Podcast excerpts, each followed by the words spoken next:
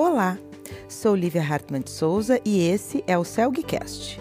Hoje conversei com o Dr. Tiago Rocha sobre depressão na infância e adolescência. Falamos sobre as apresentações clínicas mais frequentes, os sinais de alerta para os pais procurarem ajuda profissional e os tratamentos indicados, tanto psicoterapia quanto medicação. Conversamos também sobre as autolesões e tentativas de suicídio, infelizmente tão prevalentes nessa faixa etária hoje em dia. O Dr. Tiago é psiquiatra da infância e adolescência do Hospital de Clínicas de Porto Alegre, consultor em psiquiatria da infância e adolescência do Hospital Moinhos de Vento e mestre e doutor em psiquiatria e ciências do comportamento pela URGS.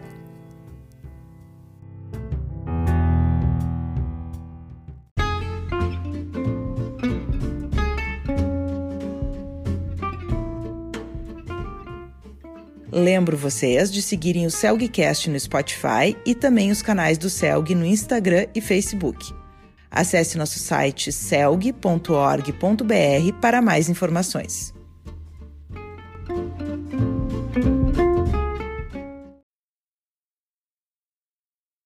Então, eu queria começar agradecendo ao Tiago por estar aqui conversando conosco nesse sábado de tarde sobre. A gente escolheu falar então sobre depressão na infância e adolescência. Obrigado, Tiago. Muito obrigado pelo convite, foi um prazer e é bom também pela possibilidade da gente voltar a se falar depois de um tempo, então legal também poder falar sobre um, um tema que eu acho bem relevante, bem interessante, eu acho que uh, quanto mais a gente puder falar sobre um, esse tipo de assunto, eu acho que acaba sendo benéfico para todo mundo, principalmente os próprios pacientes e as famílias. Uhum. Então eu queria, uh, queria começar uh, te perguntando assim, quais são os sintomas mais comuns na, da depressão na infância e na adolescência, se tu quiser separar os dois grupos, porque a gente sabe que os critérios diagnósticos são os mesmos em relação aos adultos, né?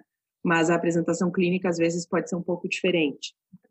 Eu acho que uma das coisas tem, tem uma, uma única modificação no sistema classificatório quando a gente vai fazer comparação entre os critérios de adultos para a infância e adolescência, que é a presença da, da, da, irritabilidade como sendo uma, uma das possibilidades de manifestação uh, de alteração de humor, né? além da tristeza, como sendo também a irritabilidade como sendo um dos sintomas possíveis, dos sintomas cardinais.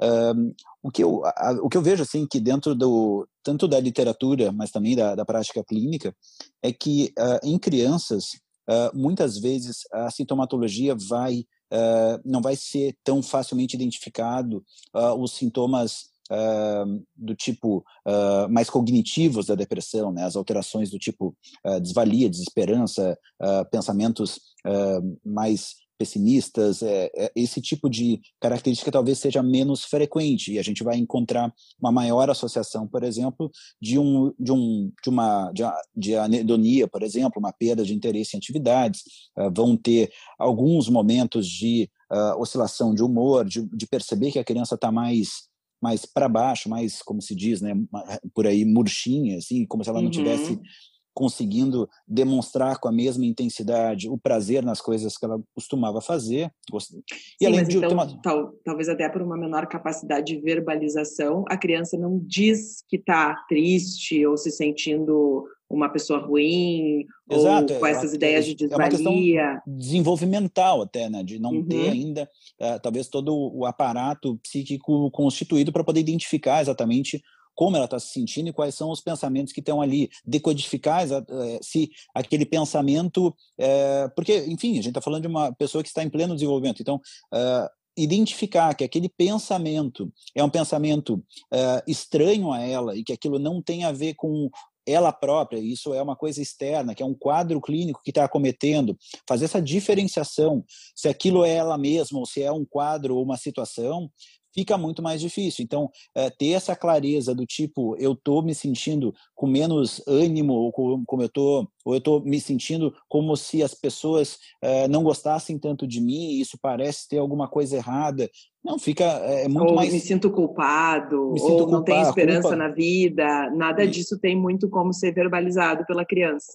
Às vezes a culpa pode vir, mas a culpa muitas vezes ela vem com, com uma mais uh, com comportamento e uma antecipação de, de, uma, de, uma, de uma sensação que as pessoas vão efetivamente culpá-la. Então daí a criança já antecipa cenários como se ela tivesse uma responsabilidade, muitas vezes ela não, não, não tem. Então às vezes essa, essa culpa está ali, ela altera comportamentos e relações mas não necessariamente ela consegue ter uma clareza cognitiva que aquilo está, vamos dizer, uh, fora, fora do, do, do razoável para a situação. Então é mais difícil ter essa, o que a gente às vezes fala de essa ego-distonia, assim, nessa, essa capacidade de avaliar que aquilo está fora do, que aquilo é algo uhum. externo, que aquilo não tá, é, não é, não é natural, ou não deveria estar tá sendo a, a sensação. Além de então, ter uma então sobreposição também de sintomas ansiosos também, que muitas vezes hum. podem aparecer, principalmente com sintoma somático, né, de alteração, por exemplo, de uh, hábito intestinal, de dores abdominais, dores de cabeça, que às vezes também podem ser marcadores de que algo não está bem da perspectiva emocional. Às vezes é, é essa, esse, esse, esse agrupamento de sintomas emocionais costuma ocorrer dentro da, da, do, da infância. Já na então, adolescência, daí a gente começa a ter outros sintomas. Então, falando mais da criança, na verdade, para a gente, a criança tem que ser percebida como deprimida. Não dá para ficar esperando que esperando ela verbalize com muita clareza Isso. que está se sentindo mal, que está se sentindo triste. A gente tem que indiretamente perceber que a interação dela com o ambiente está diferente, está mais desinteressada, está mais murcha, para daí pensar que aquilo possa ser uma depressão. Exato. É, é, a ideia é perceber uma modificação clara do comportamento basal daquela criança. Então, uh, a criança não vai uh, ter uma, vamos dizer, uma iniciativa de buscar, uh, eu estou me sentindo triste. e ela pode, claro inclusive. vai acontecer se, algumas vezes, mas. E se a gente perguntar se ela está triste, ela pode, inclusive, dizer que não. Ela pode, pode inclusive, ela... não se perceber assim. Pode ser que ela não se perceba ou, eventualmente, ela fique, ela fique com uma dificuldade de uh, nomear o que está acontecendo com ela Pode ser que ela até sinta triste, mas ela sinta também às vezes culpada, então ela quase como se ela tivesse uh, não tivesse uh, como é que eu vou dizer liberdade até para poder reclamar da sua tristeza, porque enfim ela deve ter feito alguma coisa errada, então tem todo uma, um processo ali de, uh, de, de manutenção desse sistema muito negativo Uh, e que vai dificultando que ela consiga ter essa liberdade de acessar e pedir auxílio e de, tanto reconhecer o que está se passando para poder, inclusive, depois uh, solicitar algum tipo de apoio e ajuda. Uhum. E falando na adolescência, como é que costuma se apresentar? Na adolescência, é, é, pode ser, em termos de sintomas, a gente daí vai ter, claro, uma maior, uma evolução dessa capacidade do adolescente nomear seus sentimentos, uh, o aparecimento de oscilações de humor vai, vai se tornando cada vez mais aparente, mas daí o grande, o grande desafio é fazer a, a diferenciação cultural que a gente tem do adolescente ter as suas oscilações de humor, que estão muito associadas a uma série de modificações esperadas para a adolescência, então, é natural que o adolescente, por uma série de situações uh, uh, de desenvolvimento biológico, hormonal, uh, puberal, mas também na perspectiva social de relacionamento com os próprios pares, com o que é esperado dele dentro da própria família, mudança de papel, enfim, tem uma sobrecarga de situações ali. Então, há uma expectativa de que esse adolescente tenha uh, labilidade de humor, ele vai ter mudanças de tanto de, de sentimentos, de afeto, mas também de comportamento, uma coisa um pouco mais isolada. É uma tarefa esperada do adolescente esse, esse maior afastamento das figuras, uh, como as figuras parentais. Então, tudo isso, às vezes, é difícil diferenciar se o adolescente está deprimido, ele só está cumprindo, vamos dizer, os seus rituais de adolescência. Uhum. Mas alguns autores até tentam uh, fazer uma releitura que talvez muitas vezes essa leitura mais tradicional da adolescência isolada no quarto e com crises, talvez a gente possa ter ao longo da história ter deixado de captar muitos adolescentes deprimidos uhum. por achar que isso tudo era fazia parte desse grande guarda-chuva chamado adolescência. Sim, por achar que a adolescência vai ser problemática, talvez tu deixa de, de perceber que o adolescente está deprimido e que está precisando de algum tipo de auxílio para sair desse momento que não é uh, que não faz parte do pacote adolescência. Uhum. E, e daí também, assim como a gente estava falando antes para a criança, para o adolescente também, se tudo mudou, se de uma hora para outra ele está diferente, fica difícil às vezes ele poder fazer também essa diferenciação se ele é ele é deprimido ou ele está deprimido porque uhum. começa a se ter aquela visão, mas eu não gosto muito de me conectar com as pessoas, eu não gosto da minha família, eu não estou feliz com esse meu grupo de amigos. Então, fica difícil separar se é um estado uh, dele uh, momentâneo, se ele consegue, às vezes, identificar que tem uma situação que ele está precisando de um auxílio para sair dela, ou se ele começa daí se convencer que aquilo faz parte da personalidade, da nova personalidade que ele está criando. Uhum. Uhum, entendi. E pensando em, em, relação à prevalência, porque até um tempo atrás pouco se falava, né, de depressão uh, na infância e adolescência. Hoje em dia, assim, o que, que se tem em relação a dados de prevalência? Até, até bem pouco tempo atrás, se acreditava, inclusive, que crianças, né, olhando mais para as crianças, as crianças nem tinham a condição, o aparato psicológico para ficar deprimida, porque, enfim, tinha toda tinha uma série de das teorias vigentes entendiam que a origem da depressão envolvia uma certa uh, capacidade de desenvolvimento de mecanismos, né, uh, psicológicos que fari, fariam com que ela conseguisse a depressão seria o, o a consequência dessa evolução. Então, crianças pequenas não conseguiriam ficar deprimidas.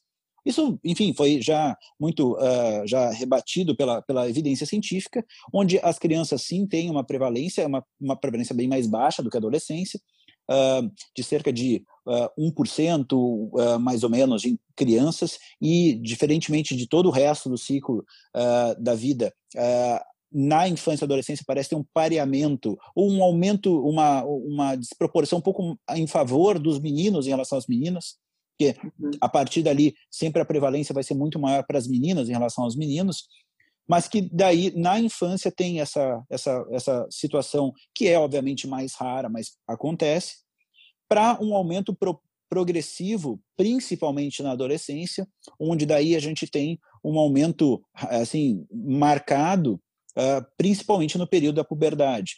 A puberdade parece ser um, um, um fator de risco muito importante para o surgimento, então ali a gente tem uma inclinação da curva de prevalência, chegando uh, a, a, cerca de. Uh, alguns estudos sugerem uh, quatro a cada 100 pessoas estariam, adolescentes, estariam naquele momento deprimidos, se a gente fosse fazer uma, uma varredura de pessoas nesse momento que forem que fossem nos dizer se estão naquele momento com critérios, a gente fecharia cerca de 4%, mas se a gente fosse ver ao longo de todo o período da adolescência, cerca de, de 10 a 12 por cento uh, uh, fechariam esse critério. Então, é uma, uma, uma situação frequente na adolescência, uh, mas também não significa que todo adolescente precisa ou deve passar por um episódio depressivo. Uhum. Sim, mas aumenta radicalmente em relação à adolescência. Pra, a, da infância para a adolescência, a prevalência de depressão é muito maior. Sim, Uhum. bastante. E a gente tem visto, e os dados têm apontado para isso, que ao longo dos, dos últimas décadas vem aumentando essas, essas taxas. Uhum. Uh, isso em todas as faixas etárias uh, parece ter uma certa tendência e que fica difícil né, a gente poder ter uma clareza se é uma questão de modificação de sistema classificatório, não que tenha mudado tanto, mas algumas coisas alteraram, uh, uma a própria redução de estigma, uma, um maior reconhecimento dos quadros. Então, tem uma série de coisas que podem influenciar e podem fazer com que esses dados tenham tido aumento, uh, aumento ao longo dos, dos, últimos tempos. Mas se acredita que alguns fatores uh, situacionais mais relacionados a, a esses, essas últimas décadas podem ter sugerido, podem ter influenciado pelo menos um incremento da, dos índices de depressão uh, na adolescência, gerando uma série de preocupações das consequências disso. E pensando então se de fato houve um aumento da prevalência, incidência de depressão na adolescência, aí não sendo só por uma uma melhora, um aumento do, do, diagnóstico, existe algo que possa explicar por que, que esse aumento de, de, de prevalência está acontecendo? Olha, os dados eles são um pouco conflitantes, assim, acho que não tem uma, uma definição clara, acho que tem algumas uh, eventuais hipóteses, mas que são ainda bastante divergentes, então acho que tem, uh, não tem uma, um consenso na literatura apontando os motivos para isso. Uh, nesse cenário, se acredita que talvez algumas uh, questões, tanto de modificação de desde modelos de, de, de, relação familiar, de exposição a situações mais precoces, modelos de parentalidade, enfim, exposição a situações de uh, violência mais, mais precoce na vida, uh, separação, que são, é um fator de risco que, e, e, que as taxas aumentaram ao longo dessas décadas. Então, são, são várias situações que podem, mas nada, uh, nada tão definitivo assim, em termos de, de uhum. literatura uhum. que aponte o, as razões para esse aumento de prevalência. E pensando daí nos fatores de risco uh, para a depressão, tanto na infância quanto na adolescência, o que, que se sabe que de fato é um fator de risco? Existem alguns fatores que são, uh, acho que para um quadro clínico como a depressão, o que mais se tem uh, se visto é que o processo acontece por uma interrelação de fatores. Né? Acho que cada fator individualmente parece contribuir, mas fica muito difícil a gente conseguir isolar um fator da, da presença de outros ou da própria do aumento da possibilidade de outros problemas ou situações acontecerem. Então tem alguns fatores que são inatos, né, como a própria história familiar de quadros depressivos. Então isso parece ser um dos fatores de risco mais esse, essa aglomeração familiar de casos de depressão, o fato de ter uh, um, um, familiar de primeiro grau, e maior ainda se tiver duas linhagens, duas gerações uh, com um histórico de, de, de, quadros depressivos, essa é uma, um fator de risco muito uh, mapeado na literatura e muito consistente. outro é o histórico de histórico de, de, de, sintomas subsindrômicos, como a gente diz, então ter momentos né, de oscilação de sintomas ao longo da vida, mas mesmo que nunca isso tenha sido critério para poder atingir o critério mínimo, o limiar, para um quadro depressivo, o fato de já ter tido é, uma maior reatividade de humor, uma sintomatologia uh, depressiva no passado, parece ser um fator de risco importante.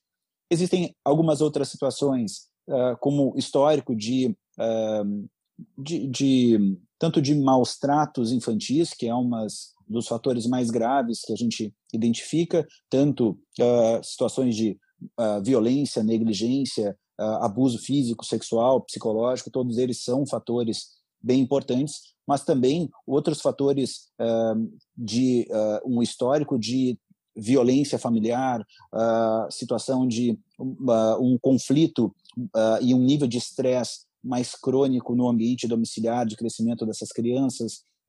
esses são então estar no ambiente mais estressante parece ser, somado daí a uma bagagem biológica, como a gente estava falando, tem alguns temperamentos também que parecem, né, alguns traços de personalidade que também aumentam muito o risco, além de fatores genéticos. Existem algumas, alguns estudos que apontam essa interação gene-ambiente, que também é uma, uma questão relevante. Então, uh, pensar só um fator de risco claro. parece não ser algo tão uh, tão direto, mas sim esse esse essa, esse, esse somatório, somatório, de eventos uhum, parece ser uhum. o que uhum. mais define e se acumula daí sim um, os riscos vão se acumulando e aumentando a chance da, do surgimento em algum momento em um estressor específico.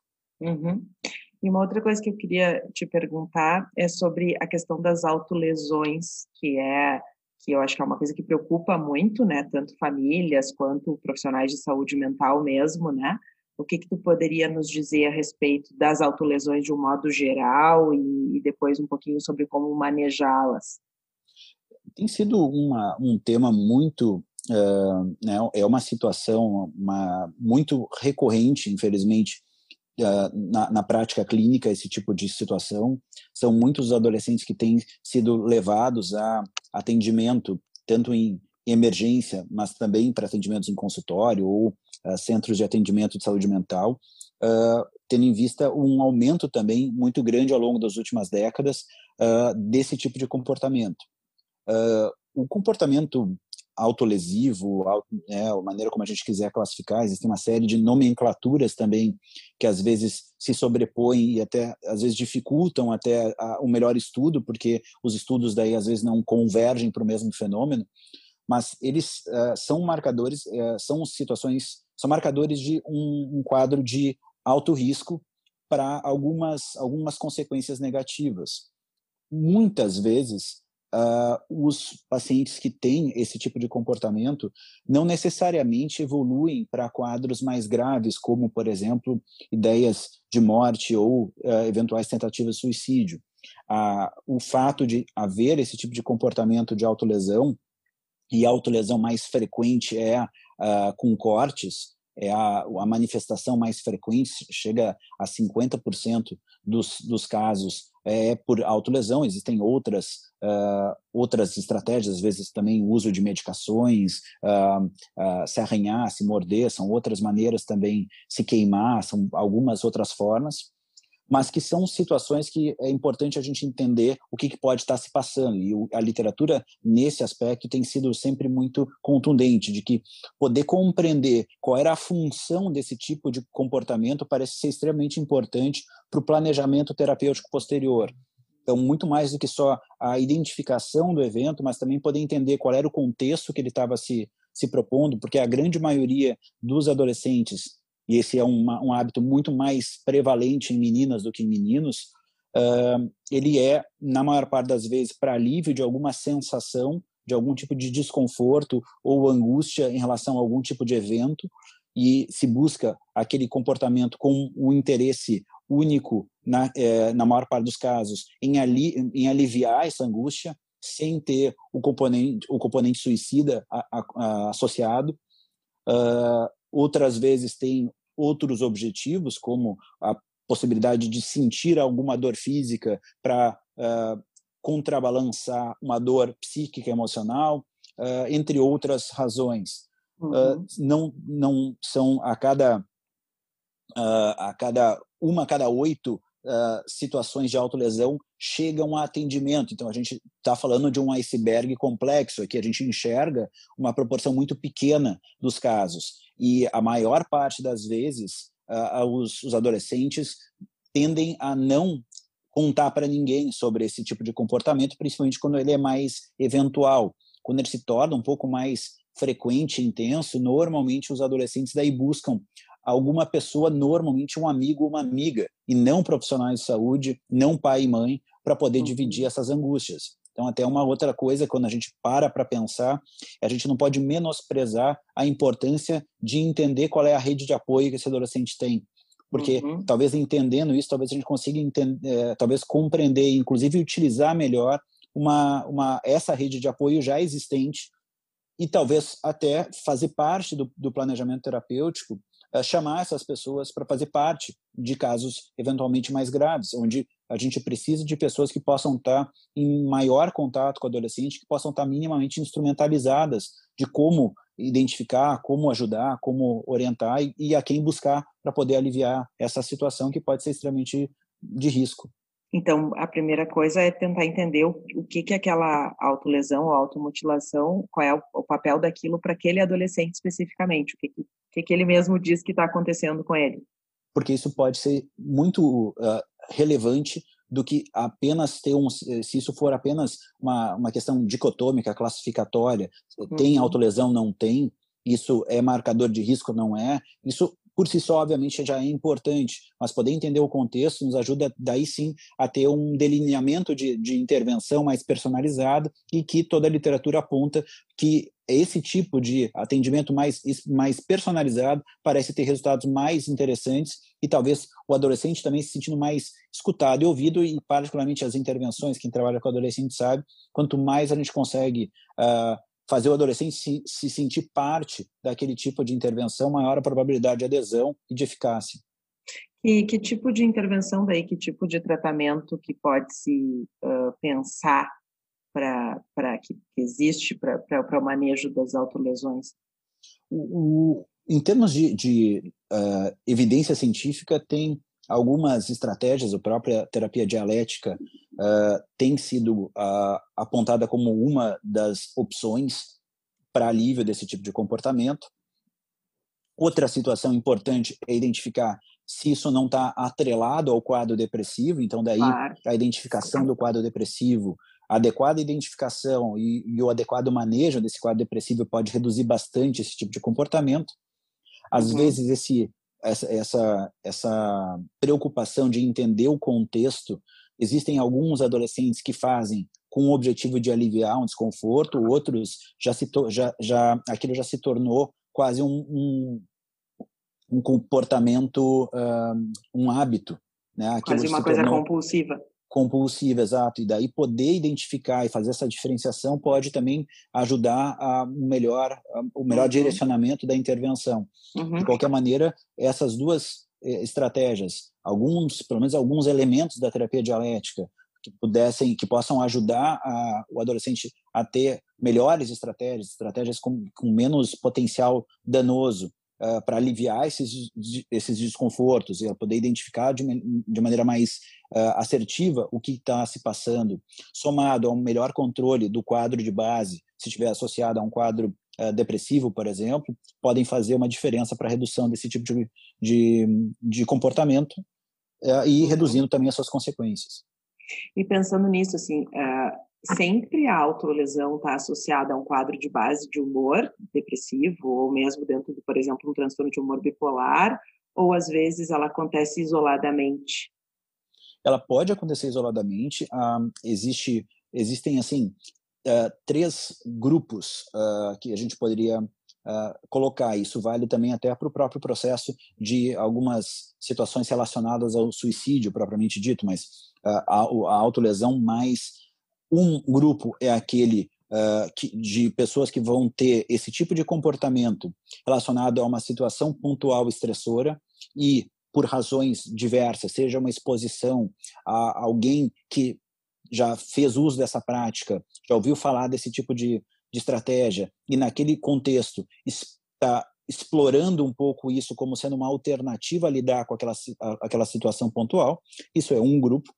Um outro grupo são aquelas que têm um, um quadro psiquiátrico, uh, que a maior proporção vão ser transtornos de humor, uh, do ponto de vista epidemiológico, mais a depressão unipolar, mas também o transtorno bipolar, uh, o, o próprio TDAH, tem algumas outras alguns outros quadros que parecem também ter uma, uma prevalência aumentada na comparação uh, em, em, relação a esse, esse, tipo de comportamento. Então, a presença va, vai fazer com que exista um grupo também que, pela sua, uh, sua doença psiquiátrica de base, vai aumentar o seu risco. Vai ter um terceiro grupo que vai ter um somatório de eventos. Vão ser aquelas pessoas que foram vítimas de, de uma série de situações ao longo da vida, seja de uh, situações de negligência, maus tratos, uh, situações de um, algum tipo de exposição a comportamento desse tipo, tem, que tem um histórico familiar mais carregado já uh, de quadros depressivos. Então, a gente está falando de um, uma, um grupo onde esse somatório pode fazer com que tenha uh, a maior propensão ao surgimento desse tipo de fenômeno. Mas não, não é uma exclusividade de quem tem um quadro de base, uhum. mas em termos proporcionais uh, acaba sendo mais frequente que chega ao consultório. Por isso que a primeira abordagem é poder ir atrás de algum claro. tipo de transtorno que possa estar, tá, uh, talvez, influenciando o surgimento desse tipo de manifestação. E, e dado a, ao aumento, que a gente percebe que isso é uma coisa muito frequente hoje em dia, a gente pode então entender as automutilações, as autolesões, como parte de um comportamento talvez de grupo, em que eu vejo que o meu amigo faz e eu, eu, eu penso em usar aquele recurso porque ele também usa. Isso pode também acontecer. É um dos, é um dos fatores de risco, inclusive, para isso é a exposição a algum tipo de grupo. Então, uma das questões a serem buscadas é até isso: se, se há alguém no grupo social daquele indivíduo, alguém que já tinha feito isso. Claro que é normalmente a gente faz isso de maneira uh, a posteriori, né? a gente vai claro. identificar, mas sim, o fato do fenômeno do grupo, que eles chamam de contágio social, claro. é uma questão que acontece muito e principalmente no mundo adolescente, onde esse tipo de, uh, de, de, de, conexão, de busca de aceitação, de pertencimento uhum. em grupos pode ser extremamente relevante nesse tipo de tomada de decisão. Claro, então eu, eu acaba que a, a automutilação se tornou uma, uma ferramenta à disposição, entre aspas, vamos dizer assim, isso, né? Ferramenta isso. entre aspas, porque Claro. Mas, enfim, acaba que é algo que, por, por, por, por imitação, acaba sendo um comportamento adotado, talvez por pessoas que não estão encontrando outras estratégias para lidar com as suas emoções. Per exatamente, perfeito. É, é, bem esse ponto. É por não estar conseguindo, talvez, ter outras opções uh, disponíveis naquele momento. Por isso que uma das, por isso entender o que está tentando buscar com esse comportamento faz com que a gente também possa instrumentalizar melhor esse adolescente sobre uh, como ele pode lidar de uma forma menos danosa, gerando menos risco para si. Eu costumo falar. Ocorreu agora. Alguns... Pode ser a birra da adolescência, entre aspas, né? Sim, sim, a, sim. a birra da criança pequena que não, que não tem outro recurso para lidar com essas emoções, na adolescência pode se tornar, chegar a esse extremo de se machucar por, por ser uma, uma, uma estratégia. O que eu costumo falar para alguns adolescentes que eu atendo e que às vezes usam como um dos recursos é, essa, a, os cortes, por exemplo, é que na maior parte das vezes eles conseguem identificar que aquele, aquele comportamento, aquela tomada de decisão foi é, influenciada por uma situação estressora que era transitória, em que ele sabia que era uma situação transitória, só que a angústia era muito intensa e algumas vezes daí eles lançam mão de uma estratégia que vai ter como consequência uma marca que é definitiva. Uhum. Então eu uhum. tento trazer para eles uh, como seria importante eles terem uh, uma maneira assim de aliviar, mas tendo que é uma situação transitória, poder ter uma situação que não deixa uma marca permanente como um corte e vai gerar uma cicatriz. Então, muitas vezes, algumas estratégias da própria DBT, a, a, a terapia dialética, vai poder, inclusive, dar algumas sugestões nesse, nessa linha, fazendo com que os adolescentes consigam aumentar sua, né, sua vamos dizer, caixa de ferramentas para lidar com o estresse. Uhum. Ah, não. Então, isso acho que é importante para porque a gente pode então entender essa, essa, as automutilações, o fenômeno da automutilação, como algo que pode sim ser transitório, né? Não necessariamente aquela, aquele adolescente vai ter depois no futuro um transtorno de personalidade borderline, sim. que é o que se vê mais em adulto. Isso. Uh, é, eu acho que esse é um cuidado até, porque eu acho que principalmente para quem não está muito habituado a fazer um, um atendimento de adolescentes, juntar um, uma labilidade de humor junto com uh, essas oscilações de comportamento e comportamento de autolesão, fica uh, talvez muito, uh, talvez algumas pessoas fiquem já muito propensas a fazer uma classificação, ou pelo menos ter uma, uma, uma alta probabilidade de ter um transtorno, por exemplo, de personalidade borderline. E o que a gente sabe é que a maior parte das vezes isso não é o diagnóstico uh, que se confirma no futuro.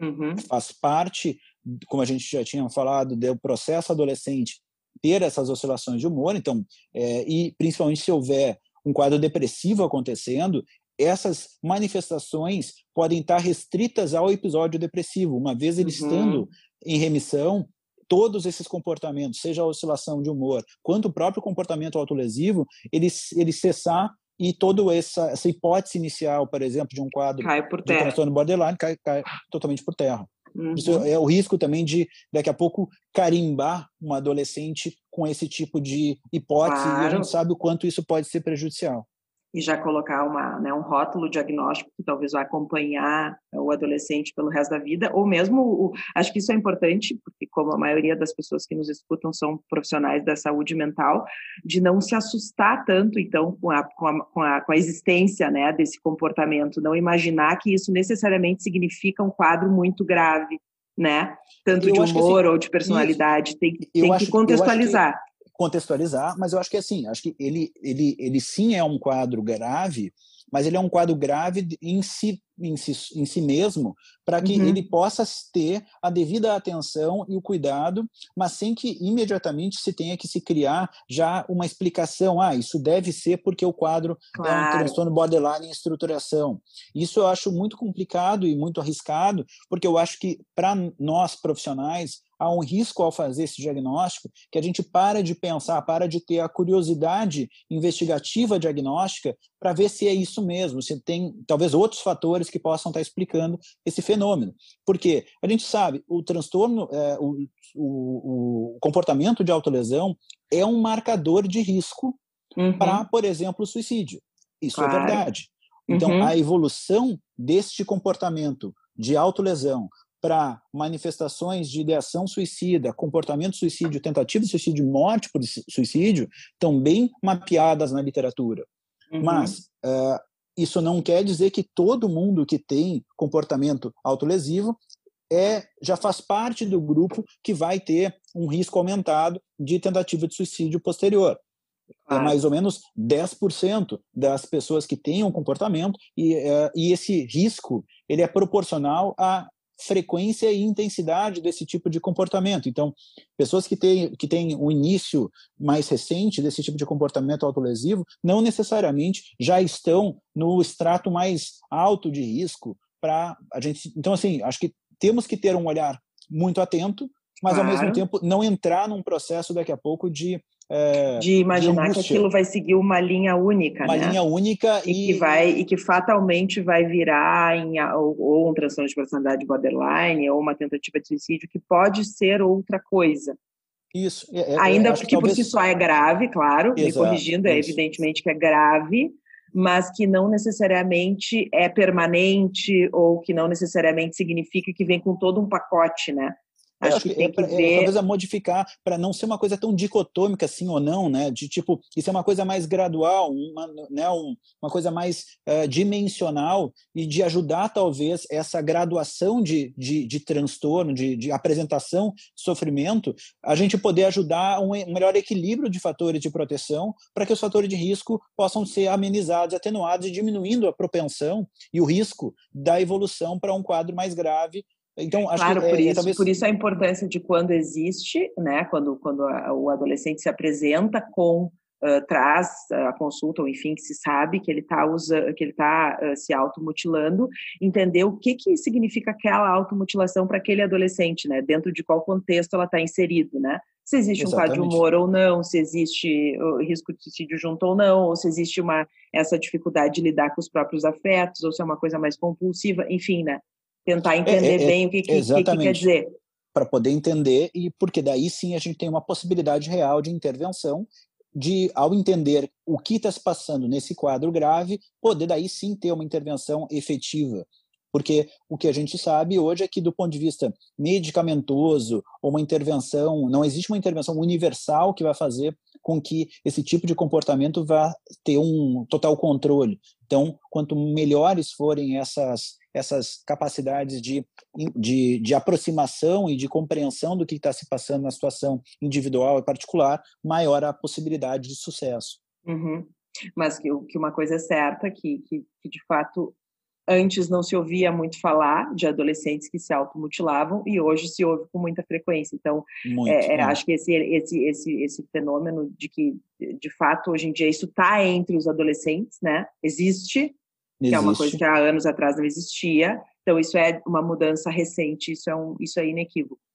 Isso, e a gente teve, por uma série de razões, existem alguns fenômenos, a gente teve alguns anos atrás uma, uma série né, de, do Netflix que abordou um pouco o tema de suicídio e automutilação, que foi a, a 13 Reasons Why, que gerou também uma certa uh, preocupação na época pela maneira como acabou retratando isso dentro de uma comunidade adolescente e tal, e todas as preocupações do, do chamado efeito Werther, né, da, dos riscos da exposição uh, na mídia de questões sobre relacionadas a suicídio, os impactos que se teve, tiveram algumas pesquisas, até da, da né, o, o, Christian Kirin fez uma, uma, uma, pesquisa falando um pouco sobre isso, uh, dos efeitos em pessoas que já estavam com sintomatologia depressiva, essa, é, ter, uh, visualizar uma situação como a que a estava sendo demonstrada, uh, causou, fez um impacto muito negativo. Outras que estavam melhores do ponto de vista emocional enxergaram aquilo como uma maneira, inclusive, de uh, se sentir compreendidos de alguma forma. Então, houve até uma sensação de poder enxergar aquilo como sendo uma representação do próprio sofrimento, de uma maneira de enxergar aquilo como sendo um novo recurso. Então, uhum. acho que por isso essa avaliação individual ela é tão relevante, porque depende do estágio, do momento que esse adolescente está, para a gente poder uhum. identificar qual é a melhor linha de ação também da nossa área do lado profissional. Uhum. E falando agora entrando no tema do suicídio, assim, uh, o que que em relação, começando do começo, assim, como é que está hoje em dia os dados de prevalência de, de, tentativas de suicídio, de suicídios entre adolescentes e crianças, né? Que hoje em dia até criança. Sim, é, a gente tem tido também uh, índices mais alarmantes em relação a, aos, aos comportamentos suicidas. Uh, os índices são têm aumentado. A gente tem visto em todas as faixas etárias quase uh, um aumento de índice de suicídio. existem alguns dados Uh, já, já são um pouco antigos, mais de 10 anos da OMS falando que existe um suicídio a cada 40 segundos no mundo, né, englobando todas as faixas etárias. Mas se a gente contar, por exemplo, em uh, menores de, de 18 anos, são cerca de 100 mil suicídios ano. Então, é um número proporcional, um número muito grande, se a gente for pensar. Então, o número, o impacto de, de, de vidas muito precoces sendo perdidas é gigantesco. Uh, e uh, os dados apontam um aumento uh, importante ao longo dos últimas, das últimas duas décadas, mas, de novo, acho que a gente tem também um fenômeno que ainda é muito pouco compreendido por que, que isso acontece, quais são os fatores, quais são os aspectos. Eu acho que a gente está vendo mais pessoas estando em esse fenômeno de grupo tem acontecido mais a partir do advento de maior número de redes sociais. Então, hoje a gente tem, assim como existe para transtornos alimentares, existem grupos que se auto-incentivam para esse tipo de comportamento e uma dificuldade muito grande da gente, de alguma forma, proteger esses jovens desse tipo de fenômeno. Uh, assim como eu tinha falado do, da, da série do Netflix, também tiveram algumas outras situações de jogos pela internet, aquela coisa do uh, da baleia azul que teve há uns anos atrás, uhum. que também era um movimento que uh, acabava atingindo predominantemente adolescentes e pré-adolescentes e que uma das tarefas a, a tarefa final era o suicídio e que enfim o tema suicídio automutilação isso tem sido realmente mais frequente na nossa e a disseminação dessas informações tanto as positivas quanto as negativas, uh, ganhou uma velocidade muito grande. Né? Então, isso fez com que muitos adolescentes tenham acesso a uma série de, de, de, de situações uh, que antes não chegavam, e isso acaba colocando eles em algum risco de receber materiais que eles não têm, talvez, a maior uh, condição emocional de lidar. Uhum. Soma-se também a eventos como o próprio bullying, que a gente tinha até então uma certa vamos dizer, uma condição relativamente limitada dos efeitos do bullying, no sentido de uma situação que gerava um bullying dentro de um colégio, normalmente ficava restrito àquele colégio.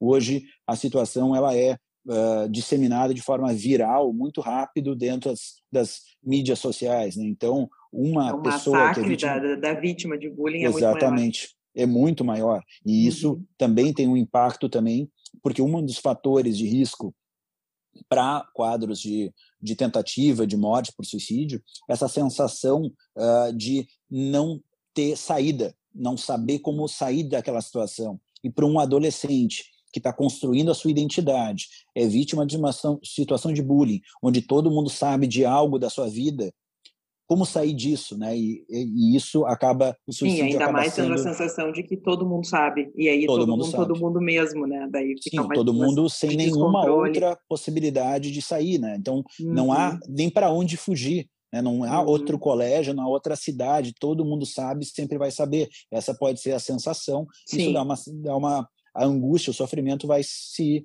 vai se aumentando. Né?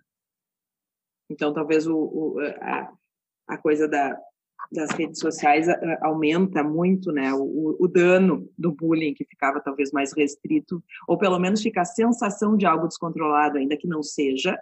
Né? Mas eu acho que, que quem seja, vivencia que a isso, a sensação Sim. é de descontrole total. E talvez essa, esses fenômenos todos podem ter contribuído para esse aumento de prevalência dos últimos anos. Isso. E somado também, a gente ainda entende pouco os fenômenos das redes sociais. Acho que já tiveram alguns dados apontando para um, um, impacto negativo da, da própria da, da, da rede social sobre os adolescentes. Uh, outros dados apontando que depende depende do tipo de comportamento desse adolescente perante a rede social. Uh, mas o que a gente sabe é que existe esse novo fenômeno, né, a presença de redes sociais dentro do desenvolvimento dessas crianças e adolescentes. A gente ainda não tem uh, uma clareza sobre os impactos positivos ou negativos. Eu acho que a rede social tem também um potencial e eu acho que até a gente acabou tendo, ao longo desse período de pandemia, um exemplo. Né? O que no início uh, era visto como uma, uma ótima possibilidade de manter o contato entre as pessoas, né? as redes sociais, uh, os instrumentos todos, até o próprio tipo de fenômeno de uh, aulas online ou reuniões online, como eventualmente estava sendo feito, gradualmente o próprio processo de estar é, vinculado 24 horas a uma tela também começou a se trazer as suas consequências. Então, acho que a gente ainda sabe muito pouco, ou menos do que a gente gostaria, para poder mensurar o quanto isso também não pode influenciar de alguma forma esse, esse aumento gradual de, de, uhum. de prevalência que a gente vem vendo.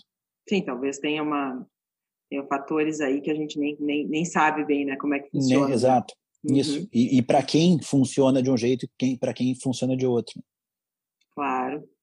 E falando, voltando então, a gente entrou agora bastante na coisa da, da, do, da das autolesões e, do, e da, de, do, do, suicídio, e agora eu queria voltar um pouquinho para a depressão, em relação ao tratamento da depressão, uh, uhum. pensando em manejo medicamentoso, enfim, o que, que se o que que, que que tu poderia nos dizer tanto em crianças quanto em adolescentes?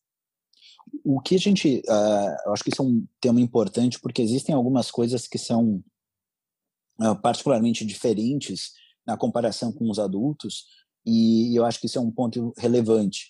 Uma das coisas que a gente uh, sabe, isso saíram dois estudos muito importantes em termos de tratamento nos últimos dois anos um em 2018 e outro uh, em junho desse ano, exatamente fazendo uma comparação entre, entre a, a, todas as alternativas terapêuticas disponíveis, já testadas para depressão na infância e adolescência.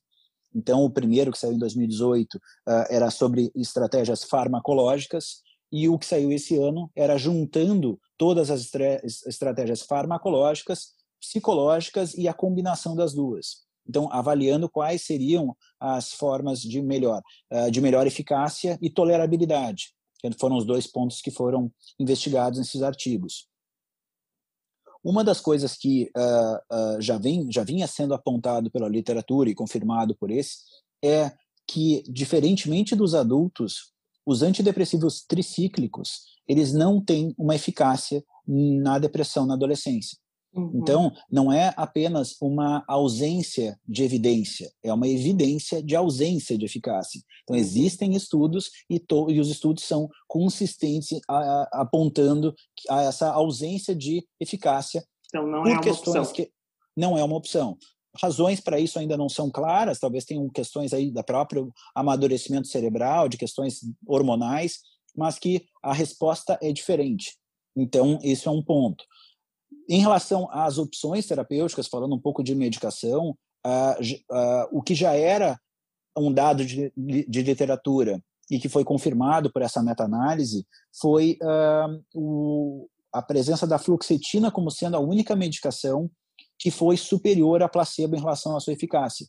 Então, uh, as outras medicações tiveram, algumas delas, algum tipo de evidência, mas se a gente for ser mais estrito, né, do ponto de vista metodológico e científico, a única que foi superior à placebo foi a fluoxetina. Ela já uhum. tinha sido apontada como sendo uma medicação com um NNT mais baixo, né, um NNT de 5, que aponta o um, um seu benefício né, em comparação à placebo. Então, a fluoxetina é hoje a primeira escolha, Existem algumas alternativas, baseado também em dados e outras diretrizes e guidelines internacionais, sugerindo que as, as opções na sequência seriam escitalopram e sertralina, seriam essas, então esse deveria ser o pool inicial de opções em termos de intervenção medicamentosa. Mas eu acho que é sempre importante a gente só fazer um lembrete, né?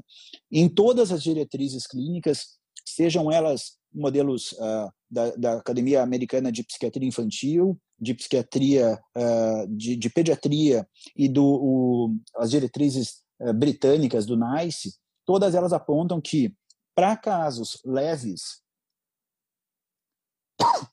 a abordagem tem que sempre ser, inicialmente, de psicoeducação, orientação e manejo psicoterápico.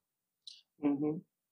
A partir do momento onde tenha a identificação de um quadro moderado a grave, daí a gente poderia considerar algumas outras estratégias. O modelo americano uh, sugere que a gente poderia escolher entre psicoterapia ou uh, medicação. O modelo britânico é muito pragmático, dizendo que sempre deveria se começar com psicoterapia, para depois, em caso de refratariedade, se associar à medicação.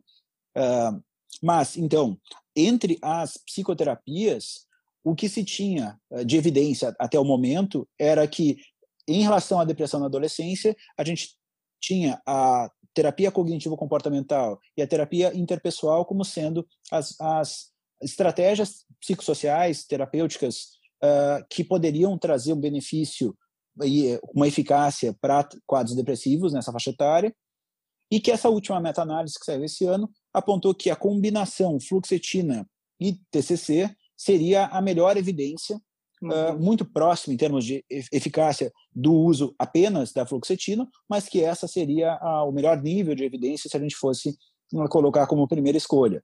Uhum. Uh, existem algumas. Eh, teve um outro estudo que tentou comparar as diferentes estratégias de de psicoterapia, o estudo IMPACT, que avaliou inclusive a terapia psicodinâmica, e que identificou que ah, naquele estudo os diferentes abordagens que foram estudadas, na verdade, se tiveram uma certa equivalência e parece que, principalmente a vinculação, coisas que a gente sabe isso na prática clínica, né, que a vinculação, a capacidade da, da, da conexão da, com o jovem é o que parece ser o maior preditor. Essas, uhum. esses, esses fatores inespecíficos, às vezes, uhum. que da acabam na psicoterapia, uhum. que acabam sendo marcadores de, de, de maior eficácia. Então, uhum. esse é um. Então, mas dentro da literatura mais recente, uh, temos a fluoxetina como sendo a primeira escolha, a TIP como sem, sendo uma outra intervenção psicoterápica e, o, e a TCC talvez sendo a primeira escolha entre as psicoterapias dentro do que a gente tem hoje de evidência científica, né? Uhum, Isso não uhum. quer dizer, obviamente, que outras intervenções não possam ser benéficas. A gente sabe principalmente quanto a abordagem, por exemplo, que englobe, por exemplo, a própria família, uhum. uh, pode ser extremamente relevante.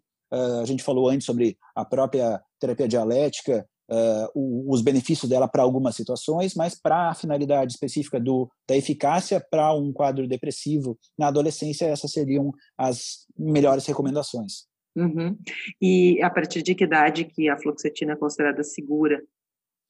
A gente, assim, ela, o FDA, uh, ah, que é a, a, o órgão regulatório americano, uh, sugere, tem a aprovação da fluoxetina a partir dos oito anos de idade, uhum. mas a uhum. gente tem uh, experiência clínica de uso uhum. muito mais precoce dessa medicação.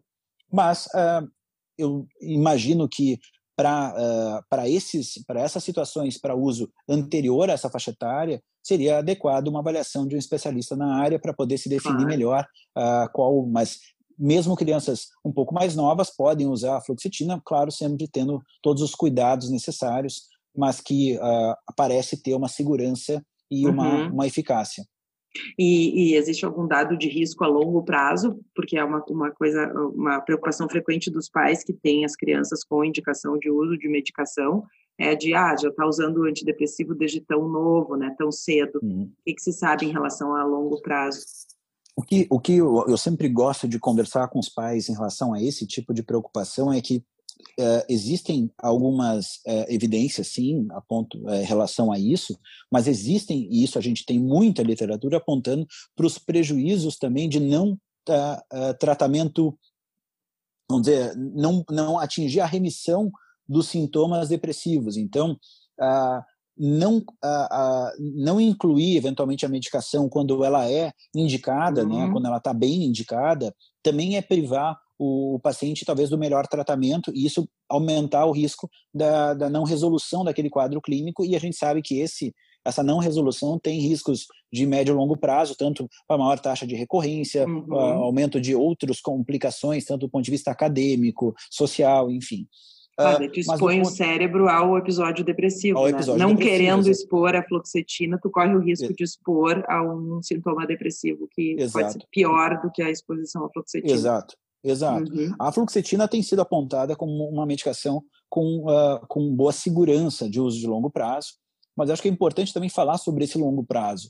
A recomendação de uso da medicação ela não é diferente do, das diretrizes para adultos. Uhum. A gente está falando de uma intervenção que tem uh, início, meio e fim.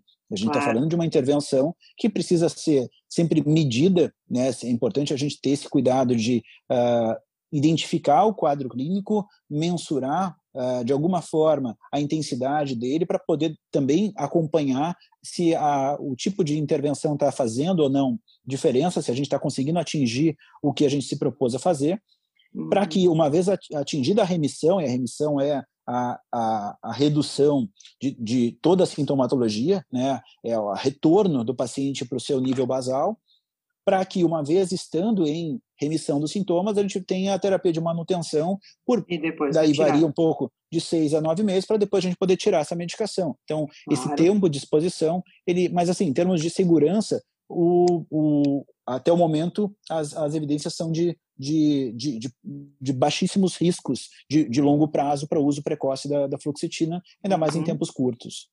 Em relação, então, ao, a psicoterapia, tu mencionou a TCC, a terapia cognitivo-comportamental, a TIP, que é a terapia interpessoal, e também a importância dos fatores inespecíficos da psicoterapia. Então, o fato do, da criança e do adolescente se sentir bem, se sentir ajudado, e conectado é também importante, além da técnica adequada, né? De Exato, psicoterapia. Exatamente. Tem que exatamente. ser tudo junto. E falando Isso. um pouco do papel da família daí no tratamento uh, de crianças e adolescentes deprimidos, quando que se indica, por exemplo, psicoterapia familiar uh, ou, ou mesmo que não seja a psicoterapia em si, mas a intervenção da família, como é que se dá?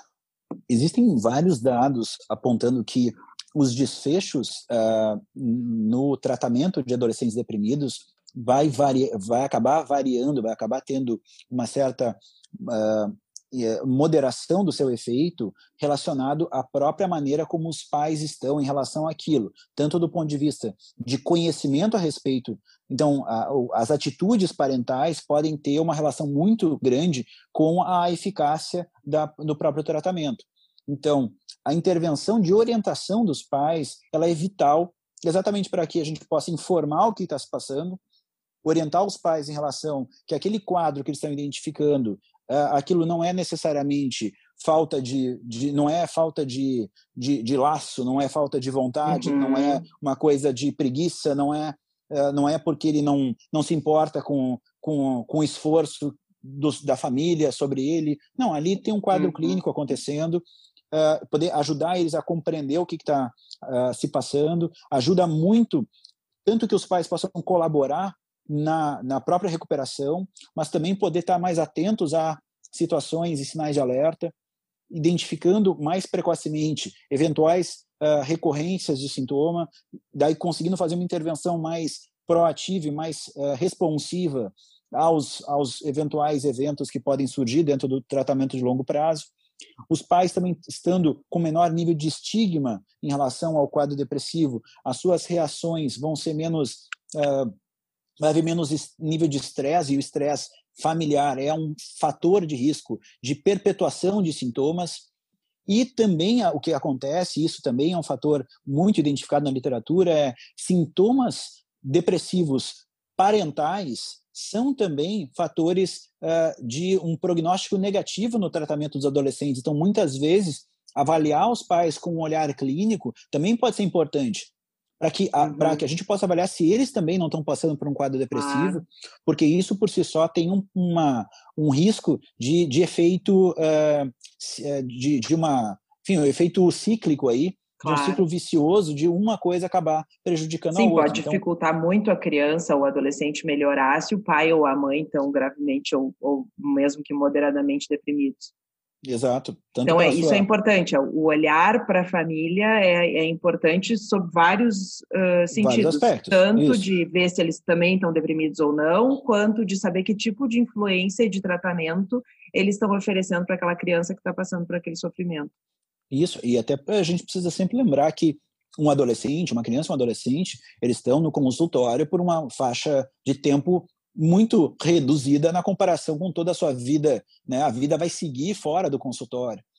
Ter os pais bem orientados e, e compreendendo como manejar situações, como, como auxiliar essas dificuldades dos adolescentes, é uma maneira da gente potencializar esse tratamento para todo o resto do período entre sessões, né?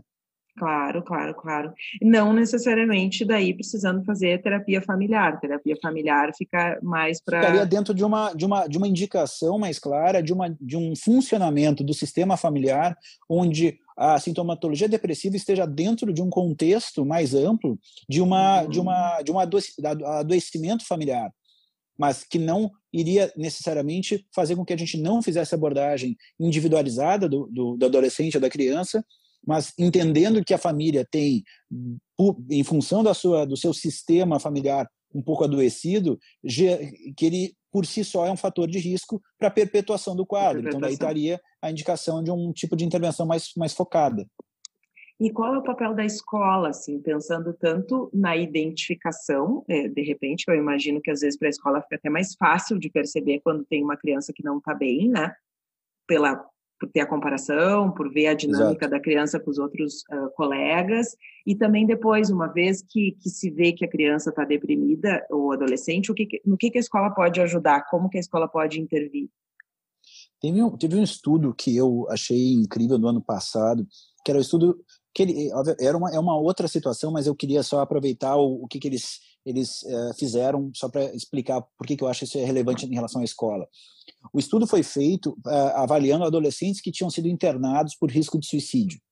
E esse estudo fez o seguinte: ele pediu, como a, a sua intervenção era, é, era uma análise de um ensaio clínico, mas eles fizeram o seguinte: eles perguntaram para os adolescentes que tinham sido internados quem eram pessoas, adultos, que eles confiavam para poder ajudá-los depois da internação.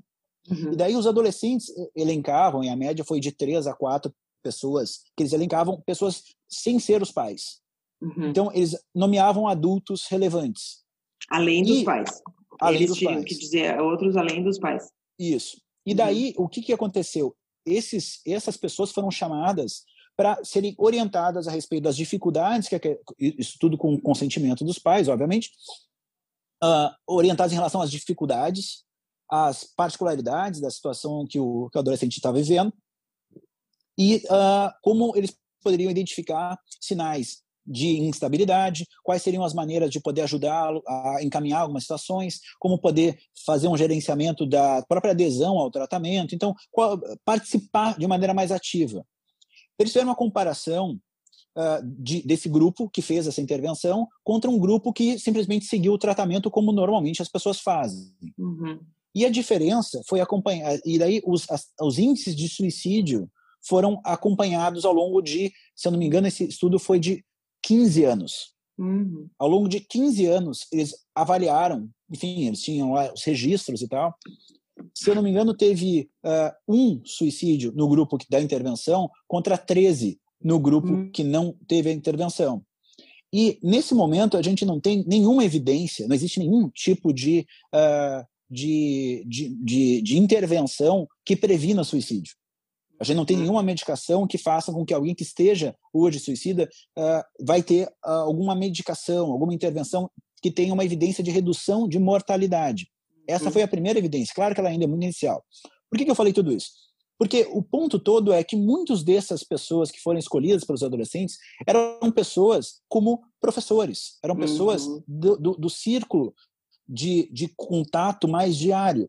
E a escola tem esse potencial de talvez ter alguma, alguma conexão mais próxima do adolescente, porque, enfim, no final das contas, é onde ele passa uma proporção enorme do tempo dele. Às vezes então, mais, eu, muito mais tempo do que com os pais. Muito mais tempo que com os pais, exatamente.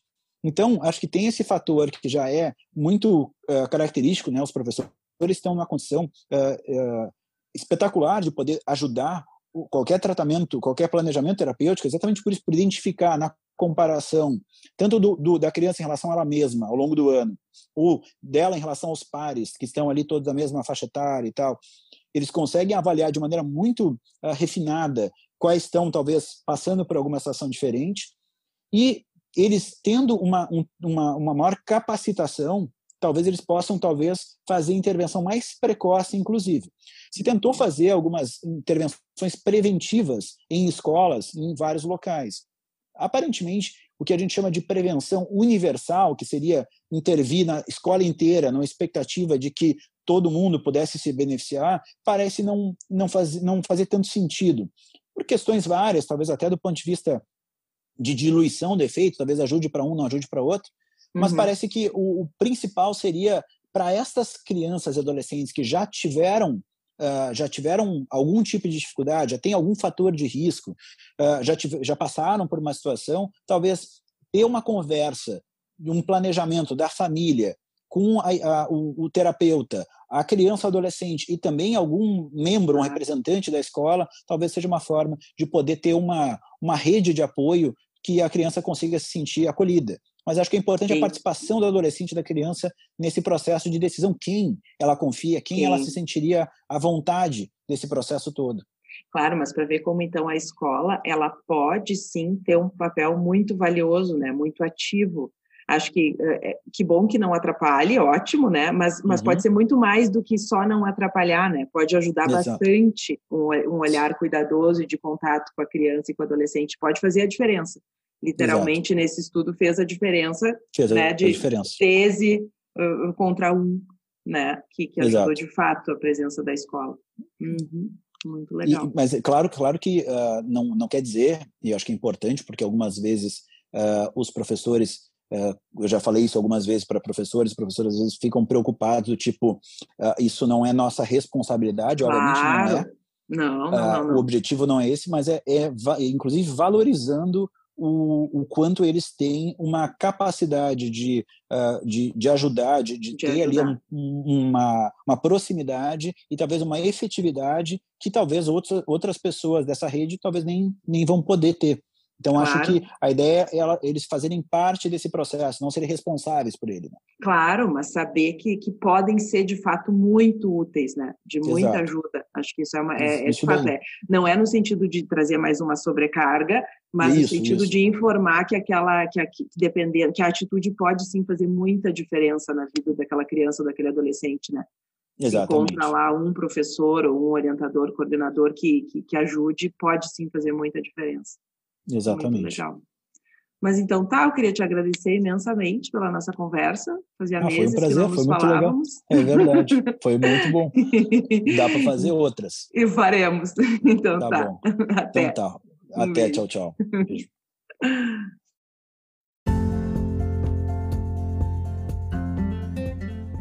O Celgcast é uma produção minha, do Daniel Spritzer, do Marco Sima e da Mariana Brates. Eu lembro a vocês da campanha Saúde com Virtude do CELG, que é uma forma de promover o engajamento social nesse momento tão delicado que vivemos. Lembrando também que sugestões e críticas são bem-vindas e podem ser enviadas para o e-mail celgcast.celg.org.br. Espero vocês no próximo episódio. Até lá!